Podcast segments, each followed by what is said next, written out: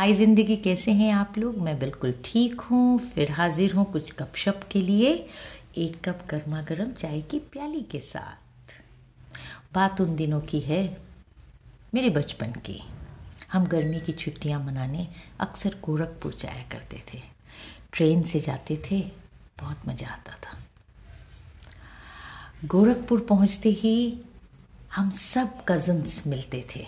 हम उम्र रहते थे पर हमारी जो लीडर थी, वो थी पूनम दीदी। बहुत सारी हमें कहानियाँ सुनाती थी, किस्से सुनाती थी भूत वाले। बहुत इन्जॉय करते थे। बहुत हम लोग के दिन बहुत बहुत बहुत अच्छे जाते थे। उनकी कभी कभी बहुत याद आती है।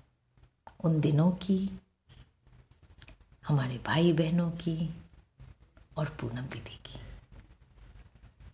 समय के साथ हम सब बड़े हो गए। अपने अपने जीवन के निर्वाह के लिए हम लोग सब दुनिया में अलग अलग जगह पहुँच गए।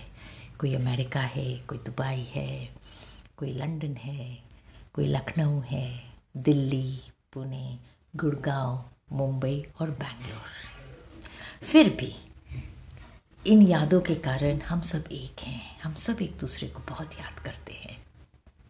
एक दिन अचानक पूनम दीदी का बेटा पूना आ गया। किसी काम से। और पूनम दीदी ने उसके साथ कुछ गिफ्ट्स भेजे मुझे।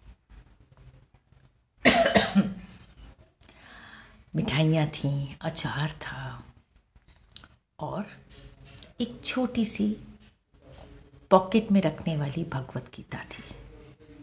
और मैंने तुरंत भगवत गीता उठाई, चप्पल निकाली, हाथ में ली, दोनों आँखों में लगा कर अपने पर्स के अंदर रख ली। उसको हो गए तीन साल, शायद चार। पिछले हफ़्ते बस पर्स से मैंने निकाली और उसके कुछ पन्ने खोले। वो जो पॉकेट वाली रहती है ना, एकदम छोटी, गीता प्रेस, गोरखपुर में बनती है। वहीं छपाई होती है उसकी। और मैं आपको बता नहीं सकती। बस ज़िंदगी का यू नो देखने का लुक ही बदल गया। जैसे ज़िंदगी जीने के लिए उसमें इतनी सारी चीज़ें सरलता से कही गई हैं, मैं अब रोज़ आप लोगों से वो शेयर ज़रूर करूँगी।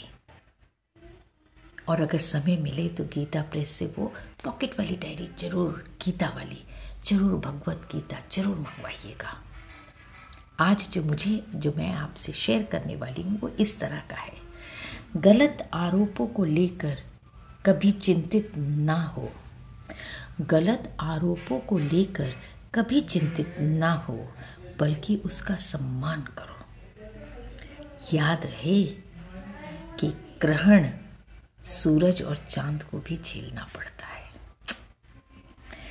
बस इस तरह की चीज़ें अगर हम लोग अपने ही घर में देखें तो आस पास कहीं ना कहीं गीता तो रहती है। कितना कुछ समझाती है। हम ही तड़क भड़क के पीछे अपनी जड़ों को भूल रहे हैं। थैंक यू अपना ख्याल रखिए, अपनों का ख्याल रखिए। चाय पीना मत भूलिए। चाय भारतीय है। Thank you